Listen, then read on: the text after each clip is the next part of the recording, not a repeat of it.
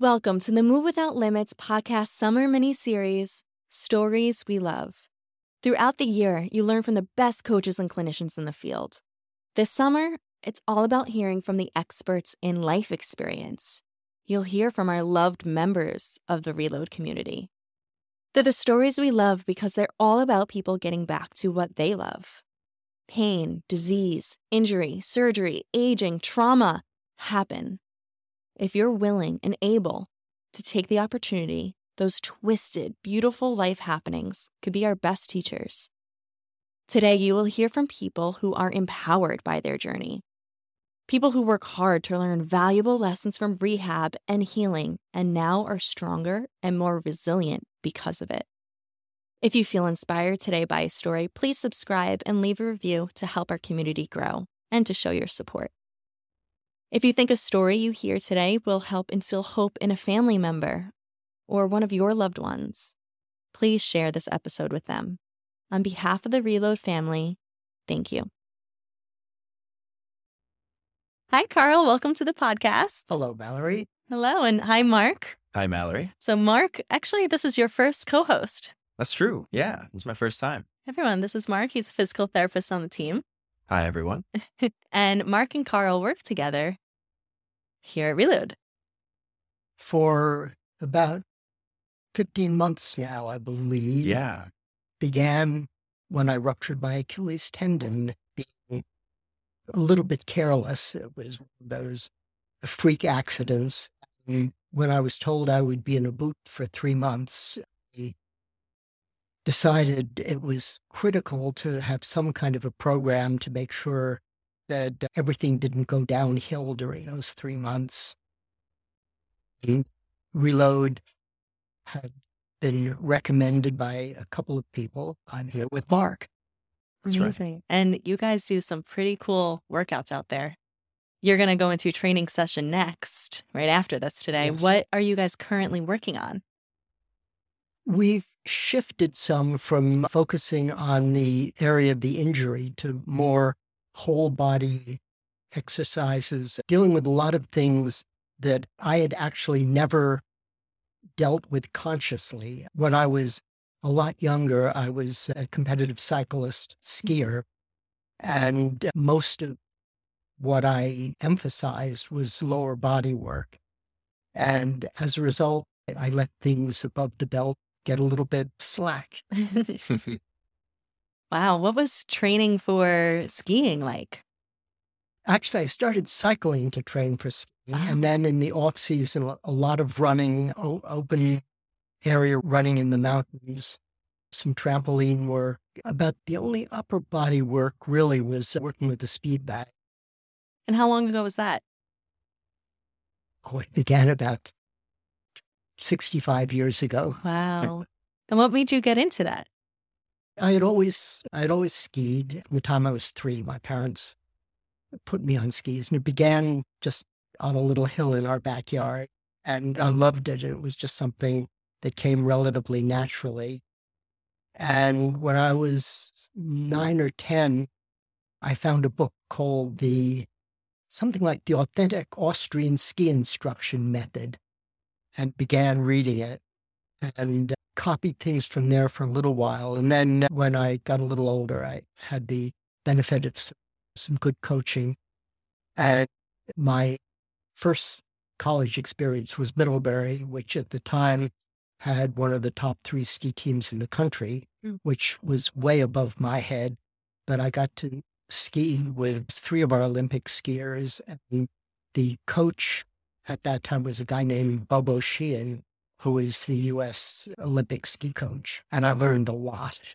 And a- actually, it was after that, it was one, once I moved to New York, skiing became quite a production that I began cycling competitively as something that was comfortably an urban activity. For a number of years, was involved in the Saturday morning races in Central Park and other races outside the city. Did you ever have to live with an injury and rehab an injury then? Not really. One of the things that Marc and I are working on right now is I had torn something in my shoulder when I was 13 or 14 that was never properly treated. Something that has bothered me all my life. Mm. But other than that, a lot of road rash from cycling. I have not had any serious skiing accidents other Oh, than good. that one torn shoulder, which was was skiing. So this was uh, this was a wake up call. Yeah. What kind of exercises are you guys doing? Anything that you wouldn't expect yourself to be doing now? Lots, just about everything we do is new, and what I'm finding really exciting is that the approach that Marc has is very, I can almost say, scientifically focused on addressing particular issues. And it's similar to the kind of help that I got from Bo Sheehan when I was skiing, except that was focused on skiing technique Mm. rather than physical issues. And uh, the notion of what things I'm able to do that address specific weaknesses that I have now is is, is really it's eye opening. It began working on on the Achilles, and for the first three months, it was working completely around the Achilles, which was essentially immobilized. Yeah. And then for what was it, about six weeks after that, exercises that made sure that the foot didn't go beyond the neutral position. And we're at a point now, we have been, I guess, for the last month or two, where I, I feel as though the injured leg is about as fully recovered as it's going to be with very slow improvement after that. It's, it's reached a plateau. Mm. And I'm continuing to work on that on my own. And we're working on all the other things that I've neglected. Yeah. And you guys get pretty creative. Marc, you describe some of your turf workouts? Oh, sure. So, first, I want to say a lot of the success that Carl's experienced is largely due to his diligence and his devotion to doing a lot of things on his own. So, everything that I say that I recommend for him to do here and uh, I recommend that he tries on his own, he's very diligent about completing every single rep to, for as long as I say for him to do it, and he rests exactly how he should be. He's a pretty ideal client. It's a pleasure to work with him because you can really see the devotion that he put towards his sports and his athletic career is coming through here in his rehab. That said, once we got to a certain point with his Achilles tendon, he was able to bear 100% weight on his leg and he was able to develop some strength with the calf. We got creative with some of the turf workouts. I wanted it to be representative of New York City streets, New York City mm-hmm. subways and sidewalks.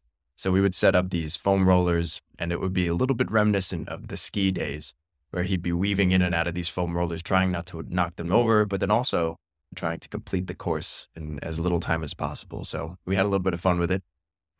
Yeah. It was almost too much fun. I, I, I realized that I was doing it more because it was almost like a, a competitive activity.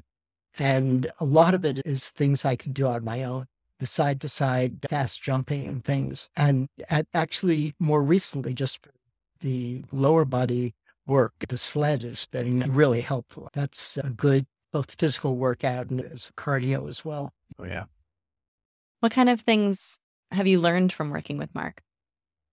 Oh boy, I think the biggest thing, which I've touched on, is the idea that all of these exercises and programs can be handled in a way where there is a conscious understanding of the way the exercises are structured and the results that they're intended to produce. The I, I guess the other thing that we've connected on, I'm an architect and I'm very much interested in the mechanics of structure. And also having cycled, I, I used to build my own bicycles, and I'm very interested in the dynamics of that kind of a machine.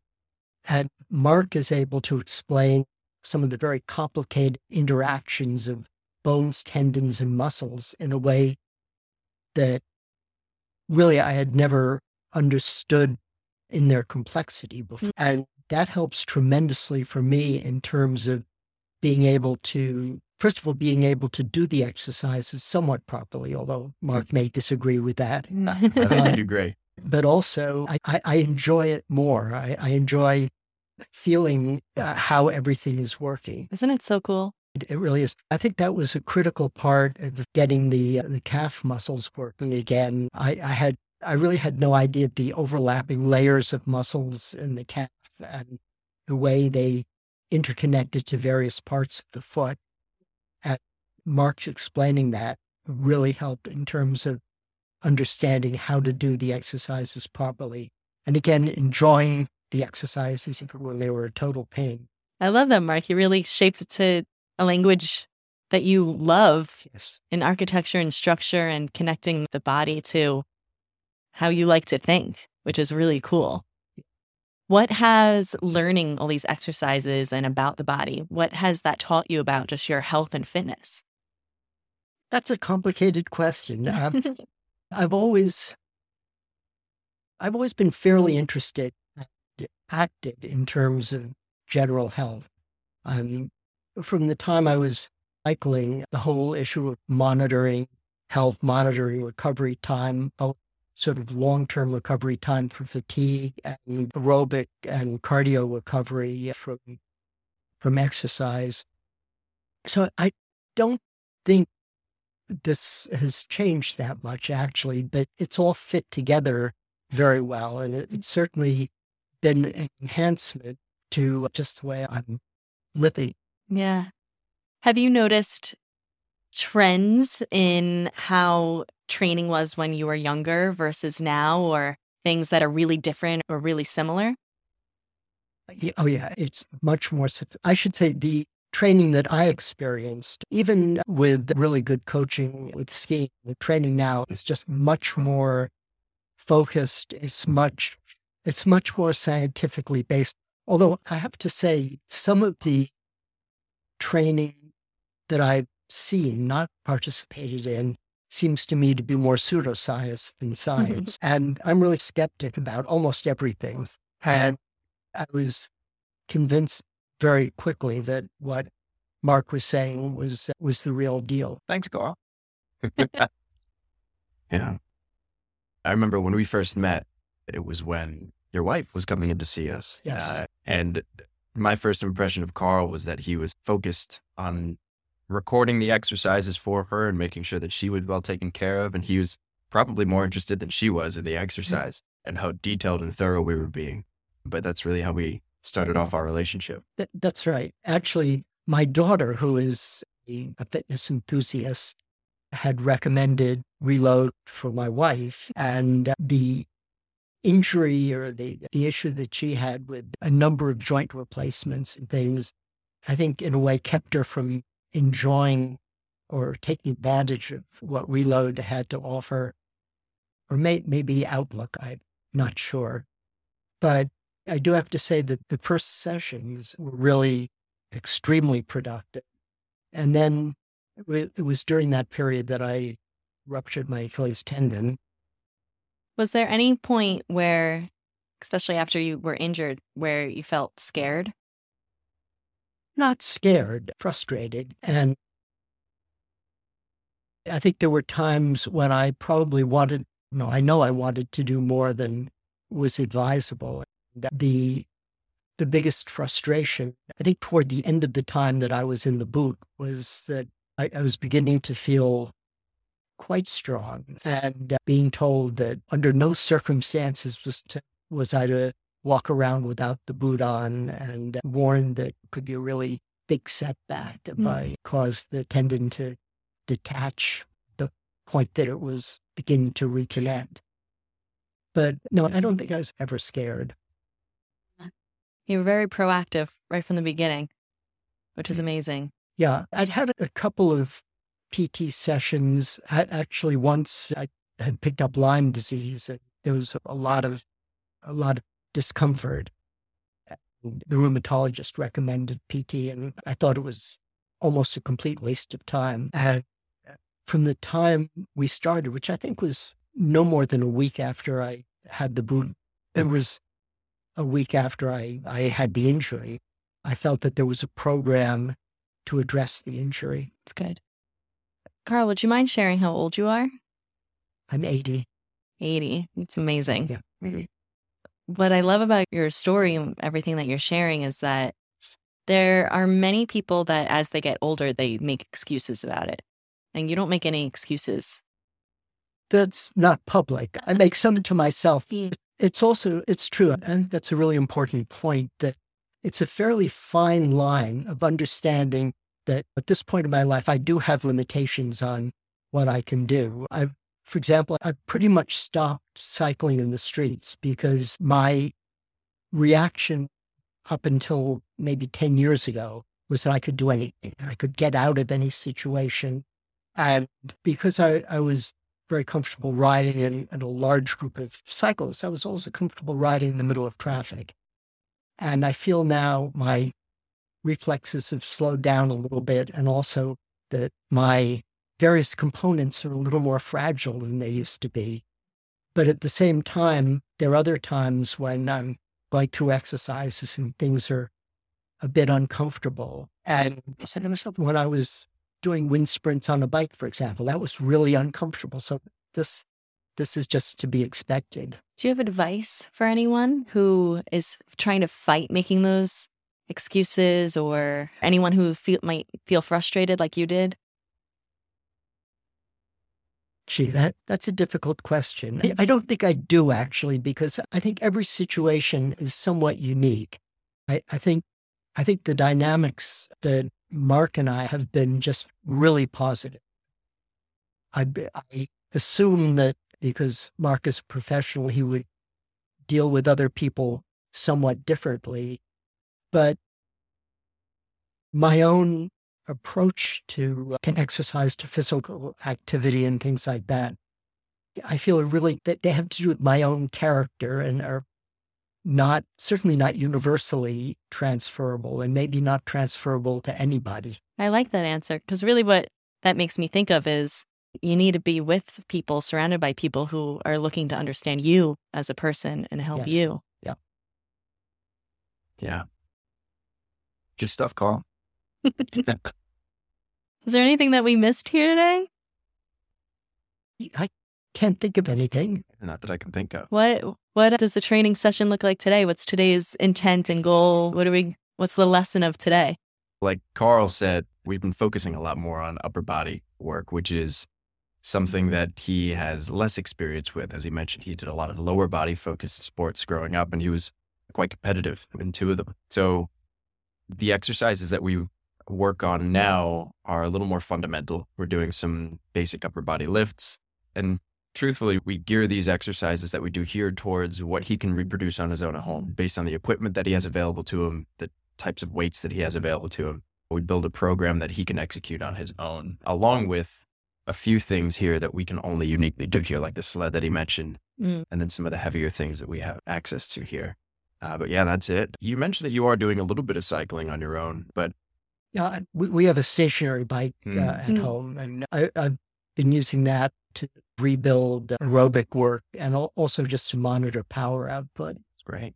Yeah, it's great stuff. So that's it. We're looking at upper body strengthening. And then uh, really, I've seen a remarkable change in your posture since the first time I've seen you. And I think that can be understated. It's the amount of work that you're doing on your own that's really straightening you up. Yeah, I feel that definitely. Very good. Amazing. Thank you so much for sharing your time. I'm excited to see peek on your workout now in the next hour. Thank you so much for coming and sharing. It was a pleasure. It's Yes. Thank you, Mallory. great being here.